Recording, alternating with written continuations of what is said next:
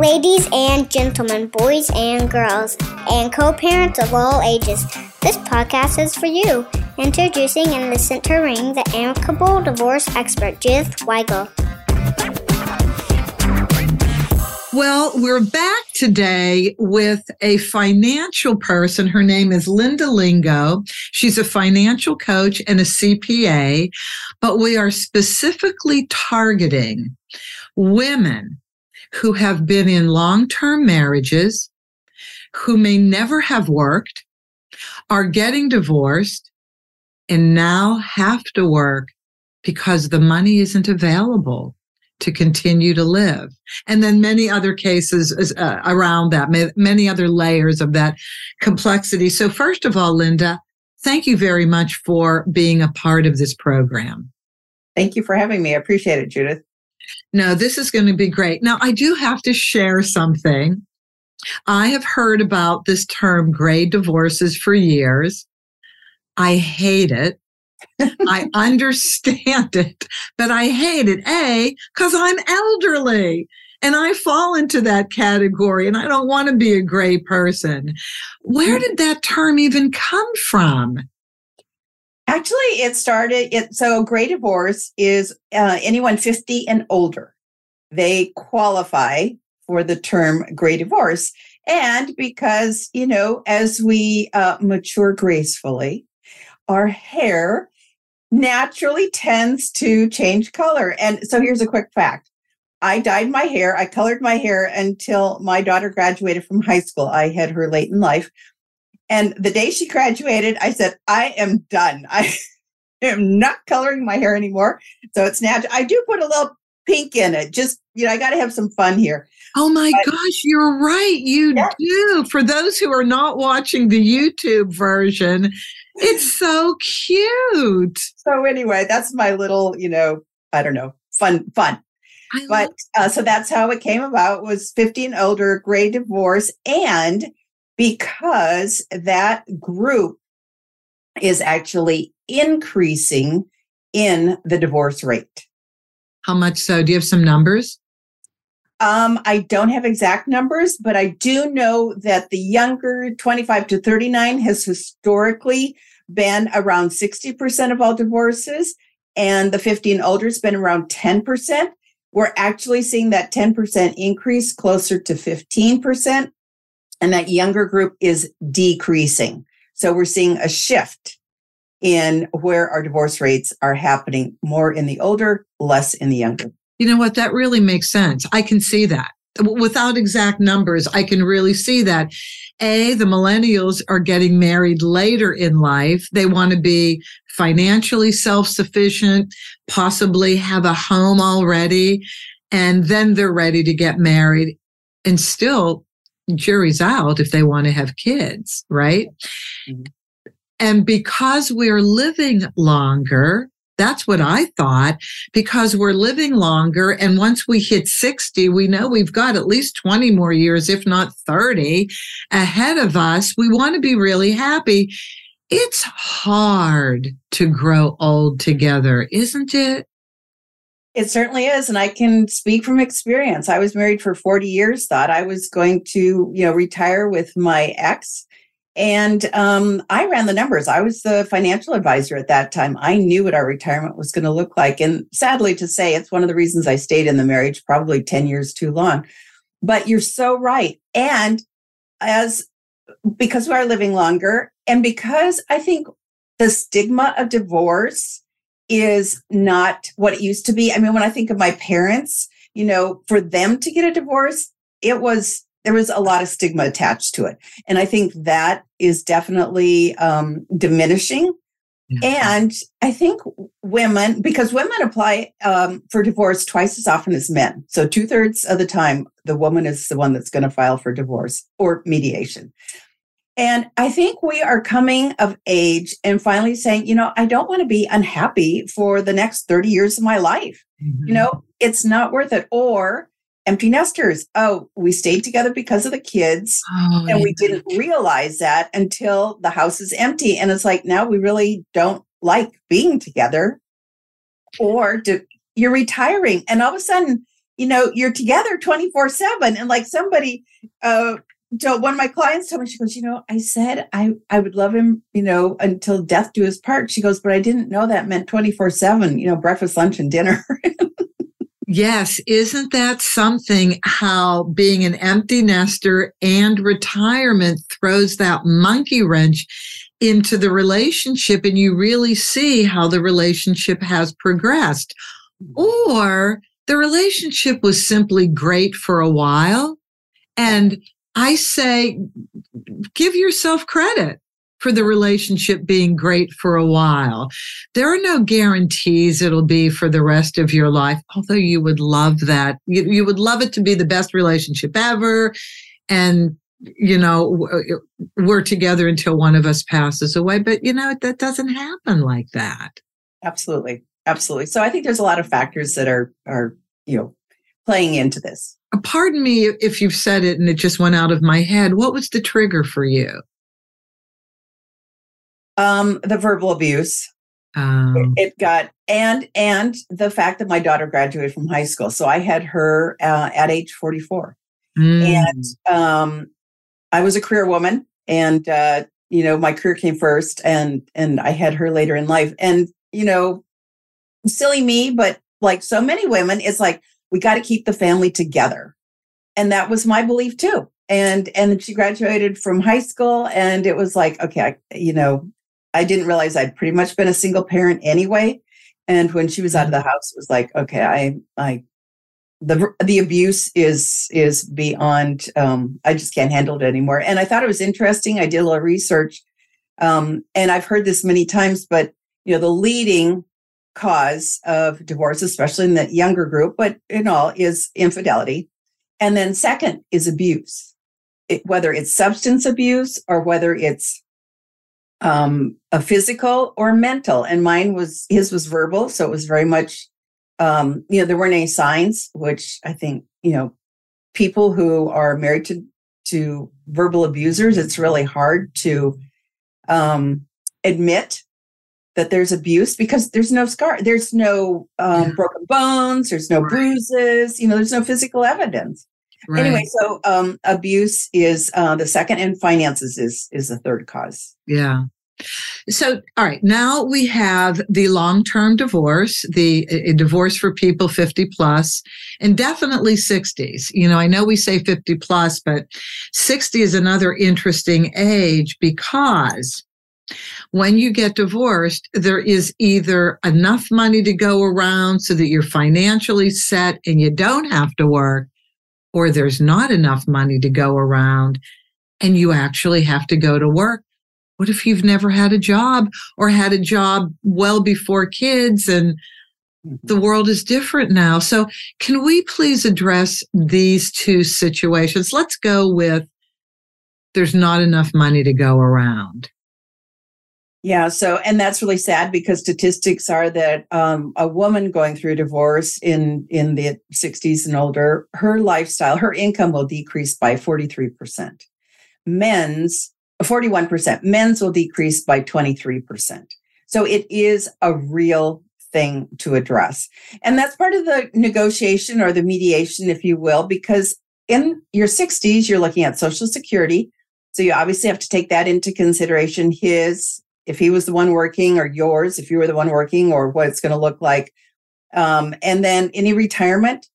And this is where i tell my clients it's worthwhile hiring an expert in the pension plan if it's a pension so that it's divided equally and correctly and my divorce was in California. I think that's where you are, uh, Judith. Right. And so we had CalPERS was the pension that we were dealing with. And it's very complicated. And I was, some of the best money I spent was having that expert come in and work with us to determine the you know best and fair way to split that pension. So anyway social security pension there's probably some kind of a retirement of 401k or an ira that needs to be taken in consideration. And probably the biggest asset at that age is the family home. It probably has very little mortgage or no mortgage because many people try to pay it off before they you know, get retired.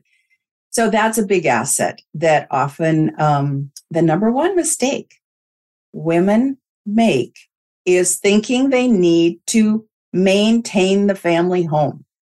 Because, and I think you said this in an earlier podcast, I li- I've listened to several of yours, and I love the fact that you talk about the emotional aspect of a divorce and the uh, financial aspect. Yeah. Because the two get so entwined. I mean, the emotions get all gnarled up in the finances. And, you know, when they have a mediator like you and who can kind of help them to stand, you know, stand back a little bit and take a breath and um, recognize the emotions that are impacting their financial decisions, you know, what a blessing you are to so many people. Thank you. Well, thank you for even saying that. But I've learned from my clients, you know, whatever I say, I've actually learned from my clients. And I learned about going through the emotions of the separation, the fact that you are not going to be married anymore. So I call that the emotional divorce. Mm-hmm. You got to settle that before you engage in the legal divorce because you need to be clear headed when you make these decisions. As you just said, you know, entangling the way you relate to the family home emotionally can cripple you financially. Absolutely. Absolutely. So, all that to say, if there isn't enough income, it's looking at all the resources. And this is where, you know, I, not all, but many women in that 60 plus, um, maybe, like you said, didn't work full time. Maybe, you know, we're in and out of the workforce because of children or taking care of parents, as we're seeing a lot right now. And so it is evaluating um, what is available, how it's going to be split. And this is why it's so important for women to understand the home finances, have a budget, understand what's coming in and what's going out, because that is a starting point. Then actually having a budget in place for how you're going to live going forward, whether it's finding out what rentals are costing, where you want to live, you know, utility, I mean, things, real basic things like that, but that will help women get on their own two feet and really recognize what they need. And if they are going to have to have a side hustle or something like that, and it is hard, you know, later in life, it's not impossible, Correct. But, it's not impossible. Mm-hmm. No, keep going. I just wanted to underscore that it's not impossible. No, definitely not. And um, and it's also an opportunity for women to think about the life they want to live. I mean, do you want to live where you're living? Maybe you want to live closer to the kids or the grandkids, or you've always wanted to live by the water, or you know, whatever it is, it's really an opportunity to think and to um, to to decide on the life you want to live moving forward because that can help shape obviously your finances yes. not only that but you know it's of course alimony and i mean you're the you know the mediator but it can be structured so many ways as to whether it's alimony until they qualify for social security or whether it's um you know him getting a part-time job and and helping to support them to a certain age so there's a lot of options that can play into it. So linda what about women?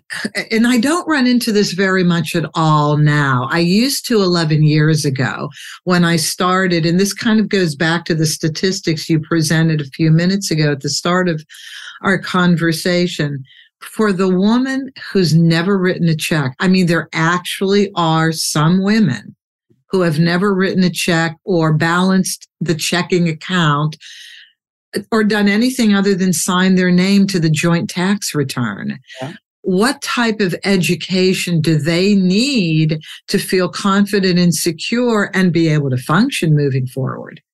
Yeah.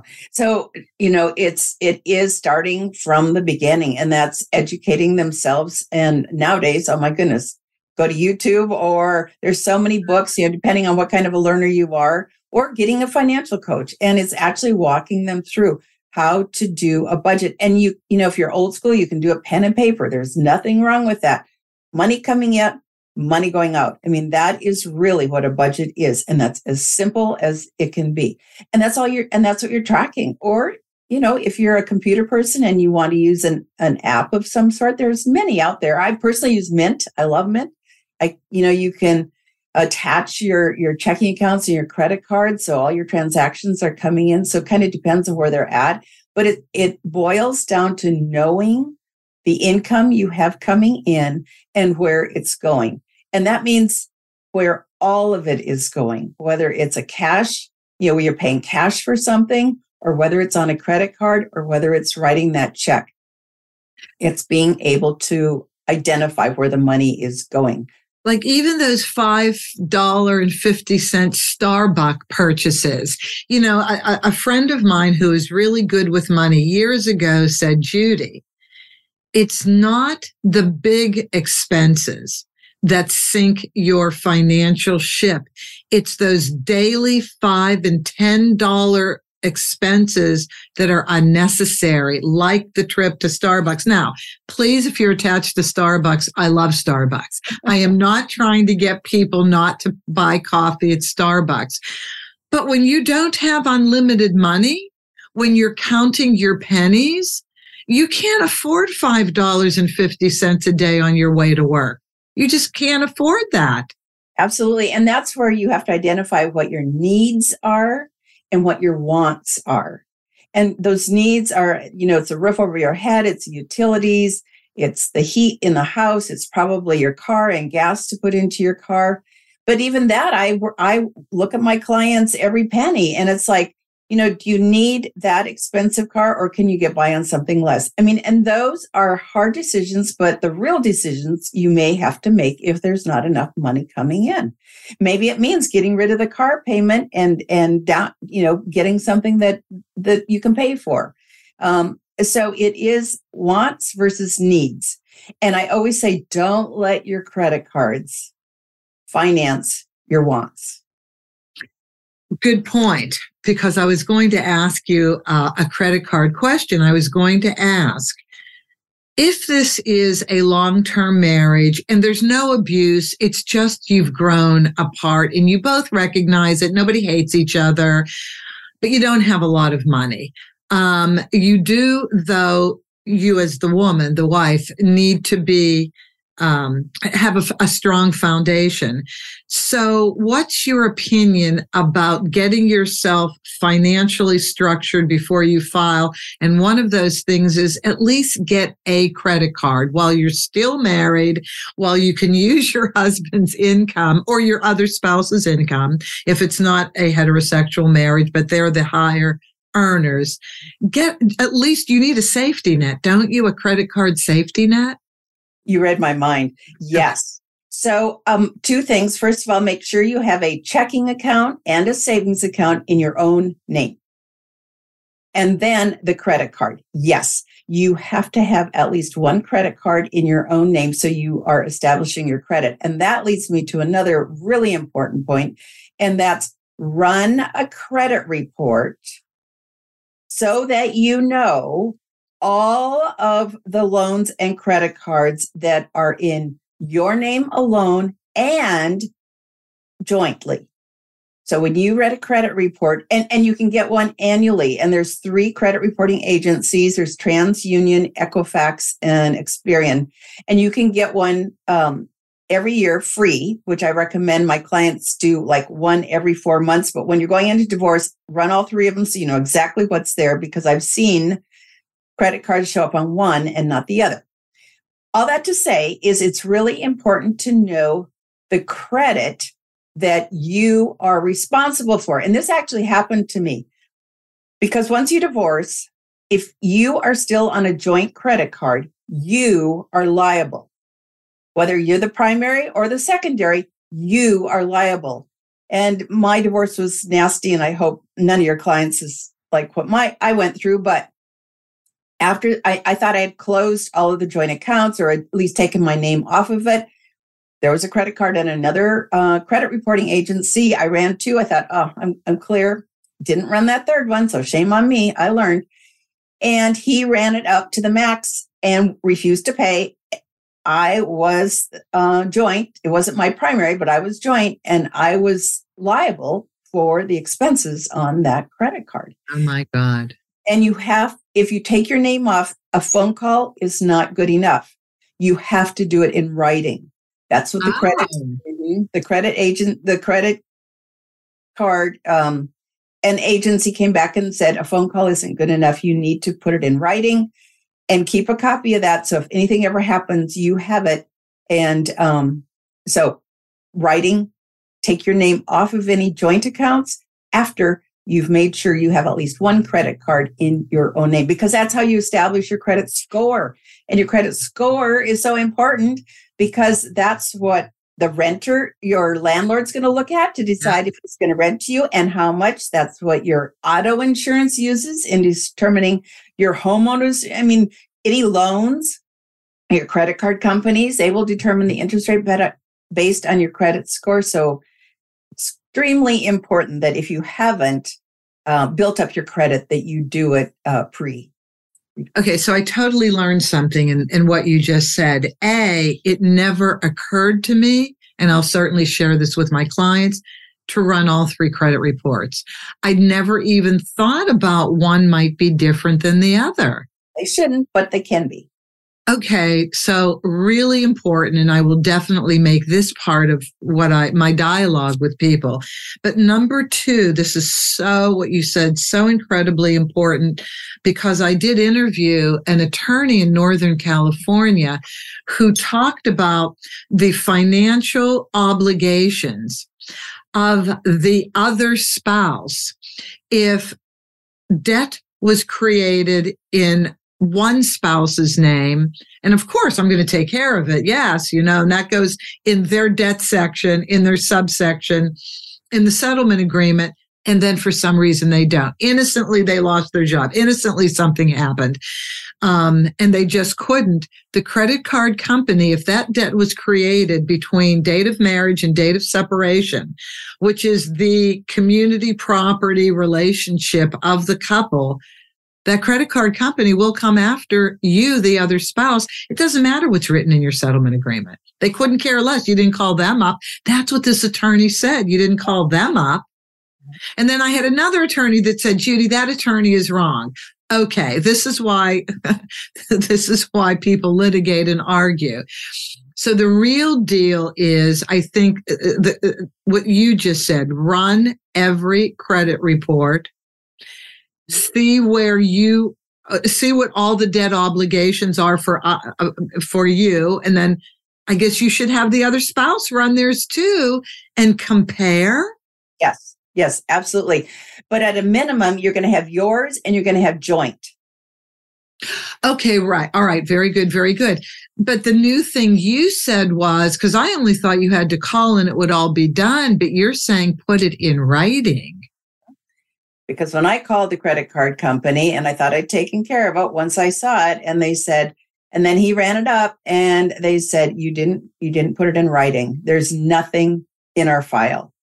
And I'm like I didn't. I mean I knew I guess you're right. You don't you can't put a verbal conversation in a file except you're thinking though well they're taking notes. They're doing what they have to do on their end as a result of your conversation?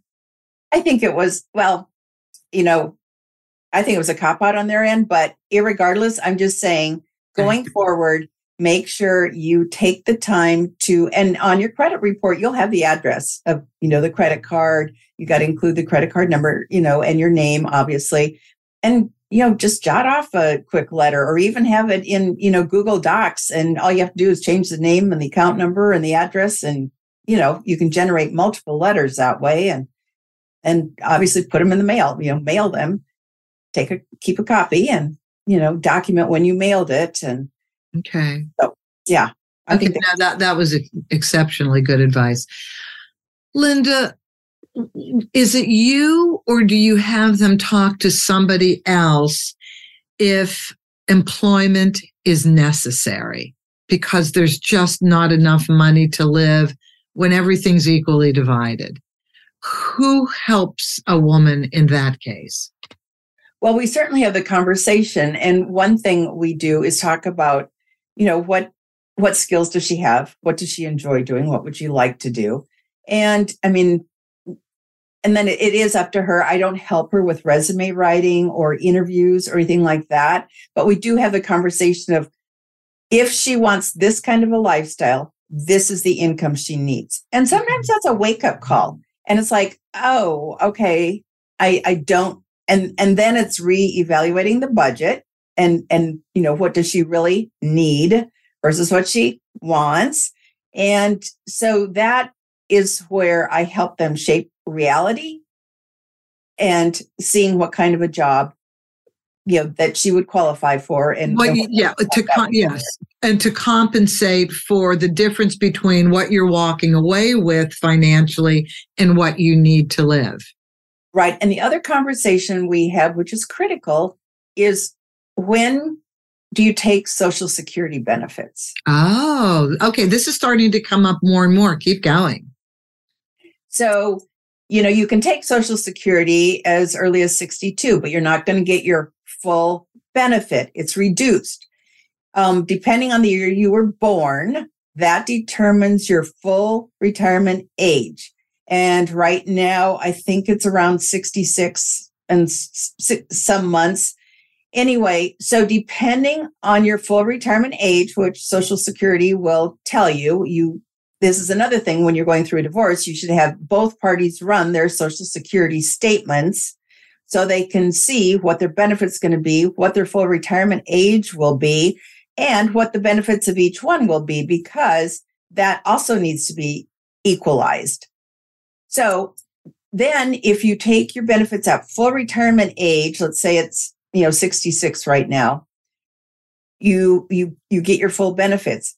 If you can wait until you're age 70, you actually get an 8% increase per year guaranteed in your benefits. So there's a lot of strategy depending on the situation. I mean, if they're short on cash, obviously they're going to take their social security at least at full retirement age. And maybe that's where alimony kicks in. Maybe he pays alimony until she qualifies for her full retirement benefits and social security.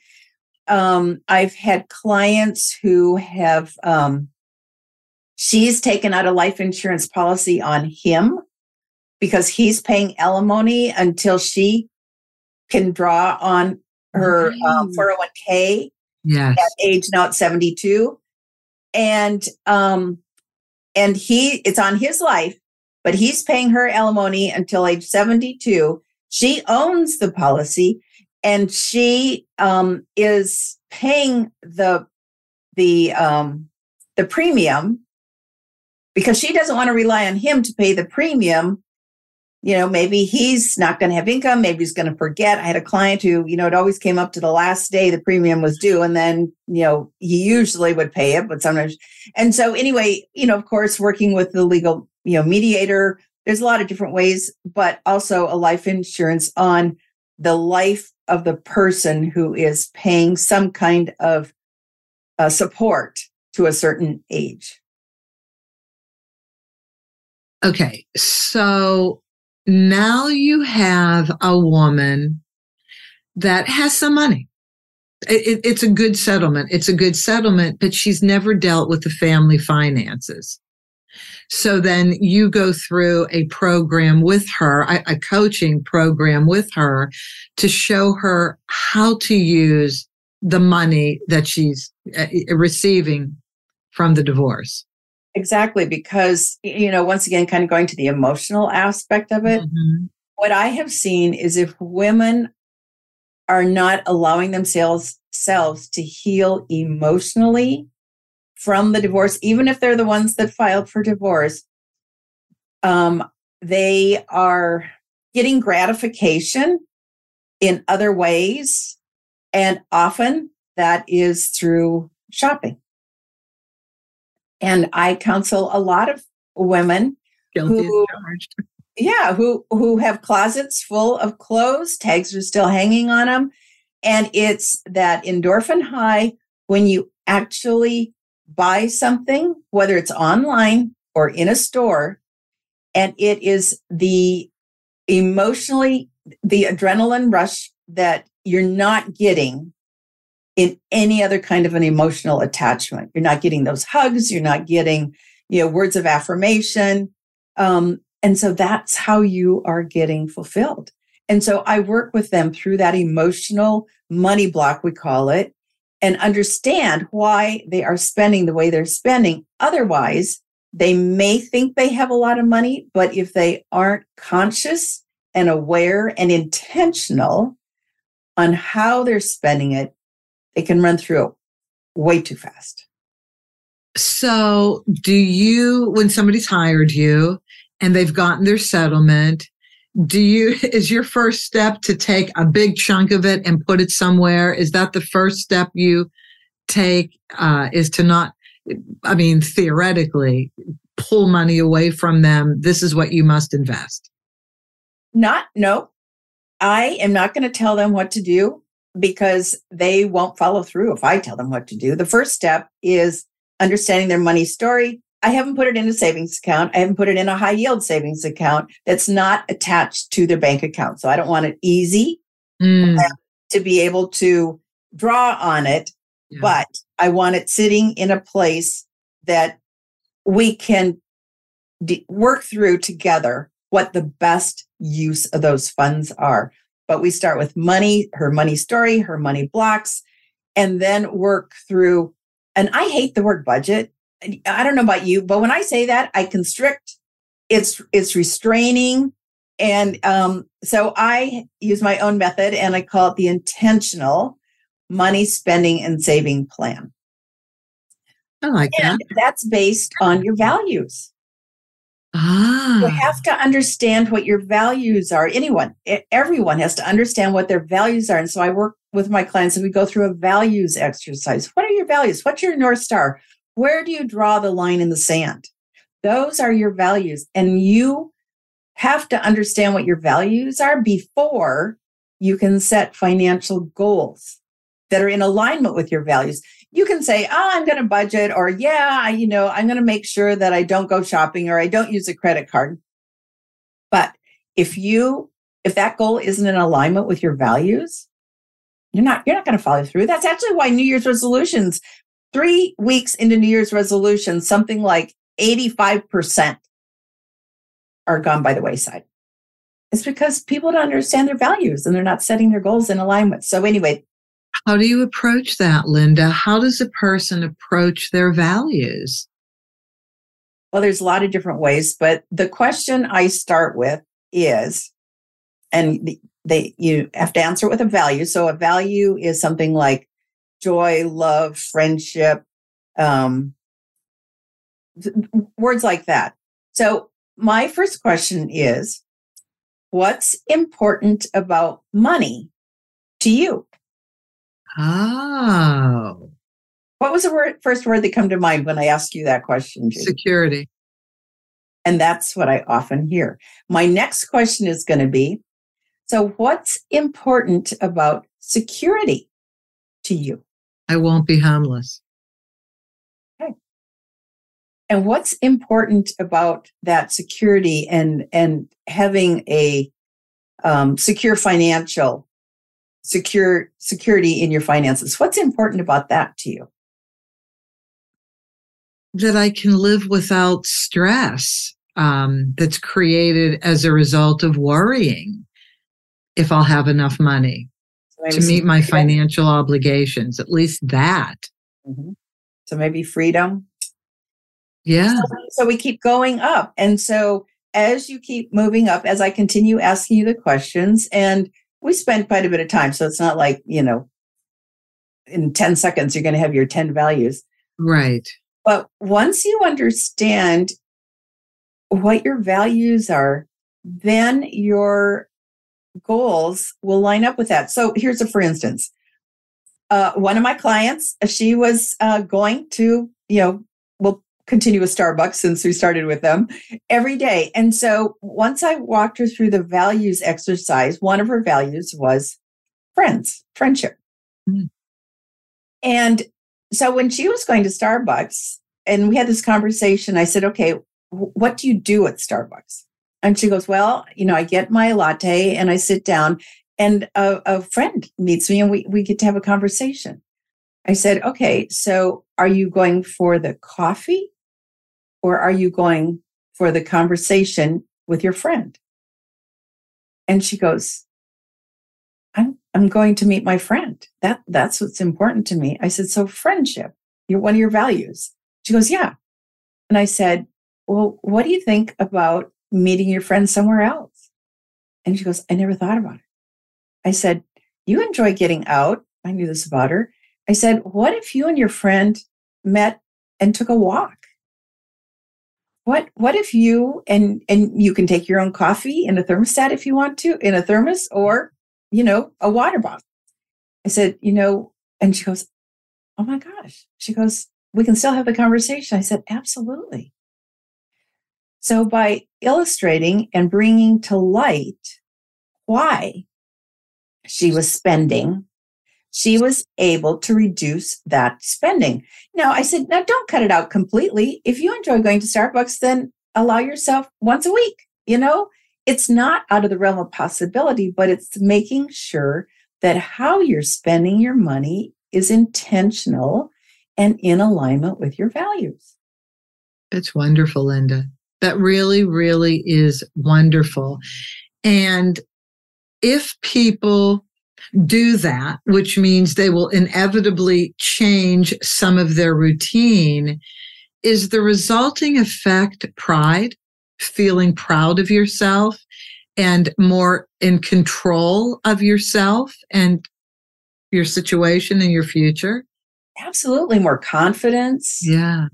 More security, more, um, you know, uh, so many women I work with go from I can't manage my my money. I'm bad with money. You know, mainly because they've heard it all the all the their life too. I am good with money. I am a good money manager. I am confident that I can pay my bills on time. And so, yes, definitely. That's really wonderful. Um, is there a situation that we haven't talked about uh, with the long term marriages going into divorce? I think one of the, the areas that needs to be addressed and isn't talked about long en- enough is long term care. We are, we women live longer and on average five years longer. And so it, I mean, for women to live to 90, 95, I always tell my kids I'm going to be around to harass them until I'm 100 my doctor says I probably will be. Um, but it's long term care. I mean, most of us don't want to depend on our kids to take care of us. Right. We want to be independent. We want to make sure that we are taking care of, that we have that taken care of. And there's a number of ways to do it, but I do think it's something that needs to be discussed more often. And, you know, too many times people say, well, Medicare or Medi Cal will pay for that. They don't.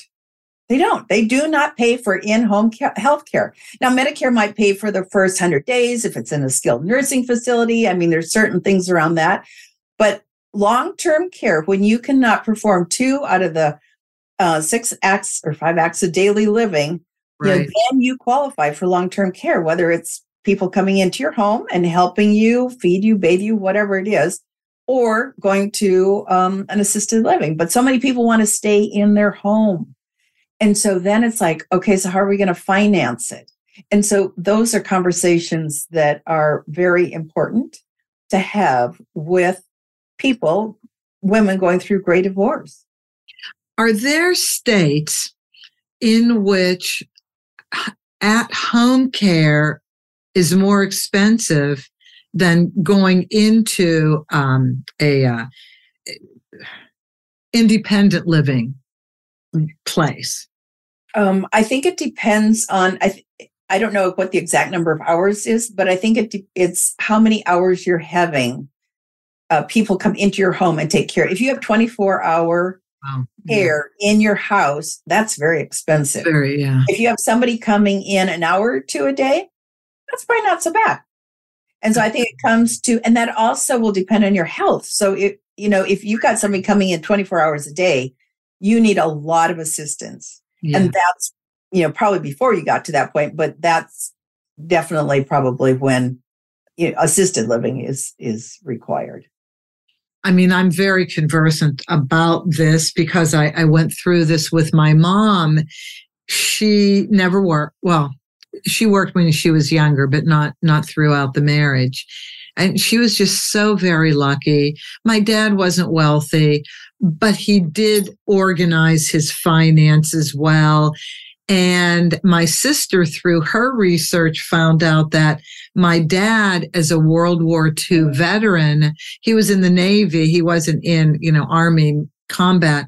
He still qualified for a pension or I don't know the exact word, but a disbursement of money monthly that added to his pension, that added to his social security, allowed my mother to live in a beautiful independent living place where the nicest people running it, living there, uh, beautiful. And so we were so happy, although she did complain royally. It doesn't matter. She was actually happy. She just didn't want to admit it. But this leads me to the last question. How do you know that you're getting the right long term care policy. Have we not heard horror stories about people who got the wrong policy or the company went belly up? None of the benefits they thought they were going to get did they get. Let's talk about this a second. So, I am an advocate of um, life insurance with a long term care benefit um, as opposed to a standalone long term care insurance policy. So, a long term care insurance policy, a standalone one, is kind of like your, um, you know, your car insurance or your homeowner's insurance. If you don't use it, you lose it. I like the life insurance policies, and there's different, they're structured different ways. So I'm just in generalities. A life insurance policy with a long term care benefit is what I like because that way, if you don't use it for long term care, you your heirs still have the death benefit, the life insurance part of it. If you need it for yourself, then you can pull a certain percentage, once again, depending on the policy. Say you have a, a million dollar um, uh, death benefit. And some policies allow you to draw up to 80%. So 800,000 could be drawn on it for your long-term care needs. Now, if you do that, obviously it's reducing the, the life insurance benefit. So if you drew out all 800, you're going to have two, 200,000 left as a death benefit. But that's okay because your kids didn't have to support you. You supported yourself and you still left them a little something. So that's just an illustration, but you know, and that's my personal bias is that is what I prefer because that way, if I never have to use it, which I hope I never do, then I'm I'm leaving more to my kids. And you know, what a perfect scenario is that? Okay. Now, identifying this life insurance policy with a long term care portion to it. I may have signed, I didn't, but I, I think I was ready to sign an insurance policy that I was told by the agent had a long-term care arm to it. How, what's the word to use? Uh, say it. Benefit or rider. Okay, a long-term care benefit or rider. Thank you. So before I signed and gave the check, the first check, I said, can you show me in this policy where that is? Yes, you should. It didn't exist. So the age. well, final, asking the question. Oh my God. The I, I, yes, thank God, because the agent said, "Oh, well, if you go into a long-term care facility, the money that you have being dispersed to you, that'll just go to the facility." I said, that can happen anyway. I can just redirect the money. Linda, was he telling me the truth? Is that what a long term care benefit is? The money that you're going to get just goes to the facility? It depends on the policy, but what they should be able to do is run you a an illustration it's called that shows a how much you can draw down on your death benefit and b the maximum per month that they'll pay out. So they should be able to run you an illustration on what that long-term care disbursement would look like. But okay. So, so, you should be able to see something. Okay. I still don't think I get it. And if okay. I don't get it, somebody else is no, not. That's fine. Sorry. So hang in there. I thought if something had a long term benefit, long term care benefit to it, there was an additional amount of money that kicked in once you needed to go to independent living, different than what you would normally get if you were retiring and cashing in your policy, getting disbursement on a monthly basis. I don't think I understand it. Well, yeah, those are two very different things. Okay. So, so, first of all, I'm going to back up. And so the first question to ask yourself is why am I buying a life insurance policy? Okay, so what if you're buying it because you want a revenue stream at a certain age on top of whatever else you have as a revenue stream? Okay, so then it's income, tax free income, because proceeds from a life insurance policy are tax free, tax free income in retirement. Okay, then um, he was probably correct in saying, well, instead of you getting your monthly paycheck, it was going to go to the long term care facility. That makes sense.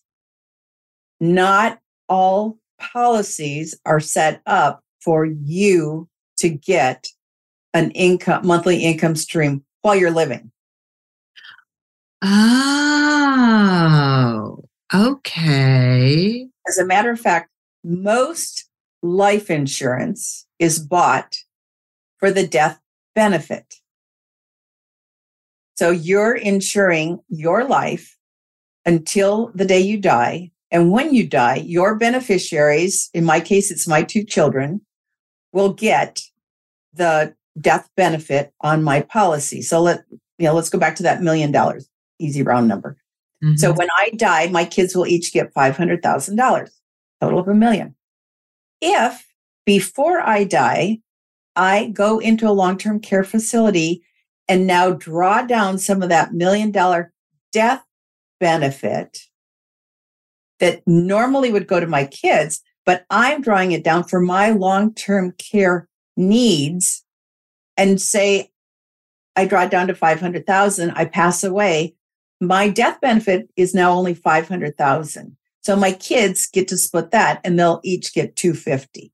So my purpose in buying that life insurance policy was A, to ensure my life and leave something. It's a legacy planning tool, leave something to my children.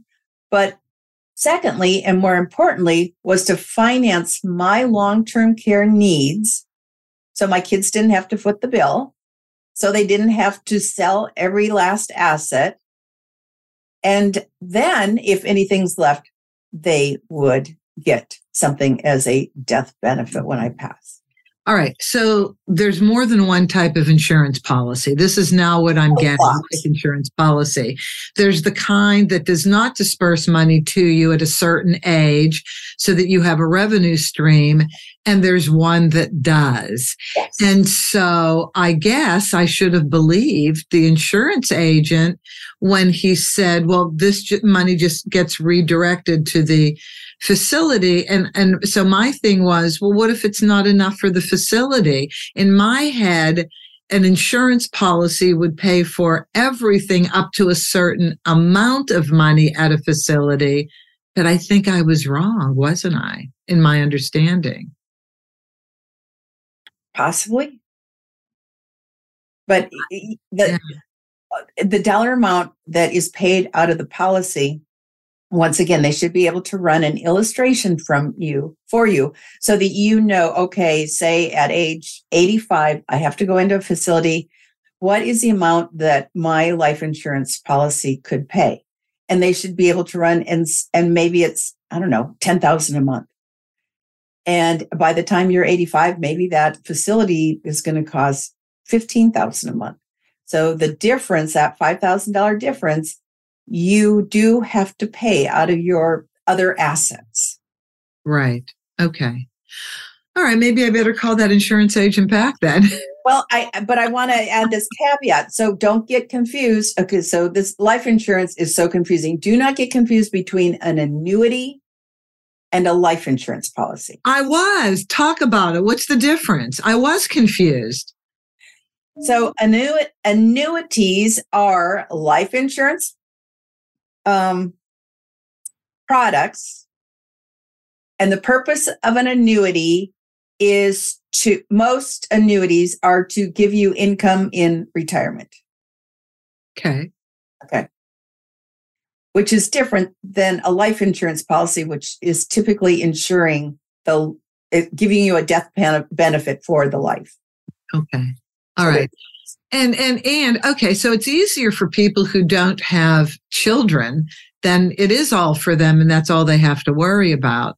But I guess with, for people who have children, you want that legacy. You know, you want to be able to leave something, but honestly, you do have to take care of yourself first. Absolutely. And even though you may have children that say, "Oh my God, of course I want," eh, you know, I'm old fashioned. I want you to live with me. When the time comes it depends on what everybody's situation is, whether they even can. You know, the, the idea that, well, my daughter said that I should just come and live with her. Okay, that's now. In 20 to 30 years, who knows what your daughter's situation is going to be, whether they live in a house that can even accommodate your physical needs. Oh, that's a whole nother story. Absolutely. Yeah. What if there's stairs everywhere and you can't walk upstairs anymore? You're out of the game. I mean, what what are they going to do? Turn the living room into your bedroom? Then nobody has a life. I mean, oh, this is so hard. It's not even funny. But it's, it's so re- true. But it's so real, Judy. I mean, people are facing these decisions every day, every day, and that's why I think it's so important that we talk about money now. So you got a plan in place. Right. I mean, that's that's my goal is to educate women and inspire them so they can have confidence and clarity around their money so they can live the life they desire. This should be taught in schools, shouldn't it?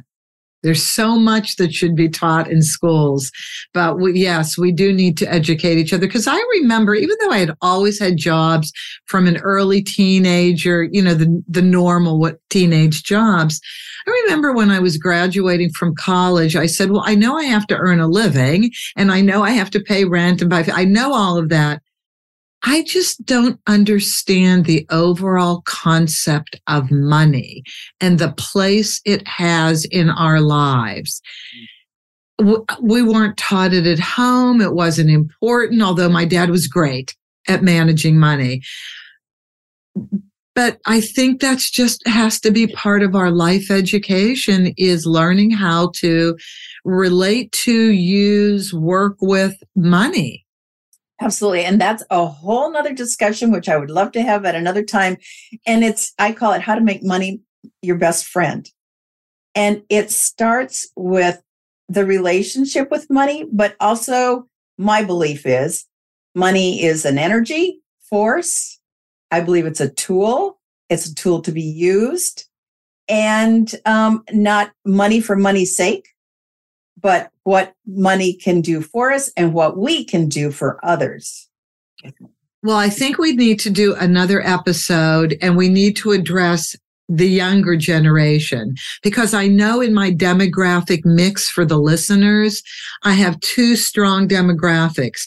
I have 30 to 40 women and 60 plus women. So we've just addressed the 60 plus women, but let's come back and let's address the younger so we can get them set, even though they're divorcing. I mean, this is the divorce podcast. So you're divorcing. Let's use this as a time to reorganize your whole relationship to money.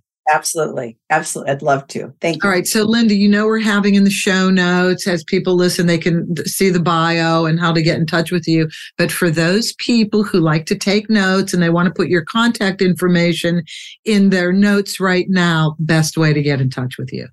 Really easy. www.lindalingo, that's L I N D A L I N G O dot com. And I love you have such an easy name. Thank you so much. This has been an, an absolute pleasure uh, talking to you today. Thank you very much for contacting me. And of course, thank all of you. I do every episode for listening. I hope you have found this extremely beneficial. I certainly did. I am always open to your topic ideas, and you can reach me through the website for this podcast, theamicabledivorceexpert.com. And as always, have an amicable day. That's our show for today. Thank you for joining us. Be good to yourselves, be kind to your spouse, and cherish your children above all else.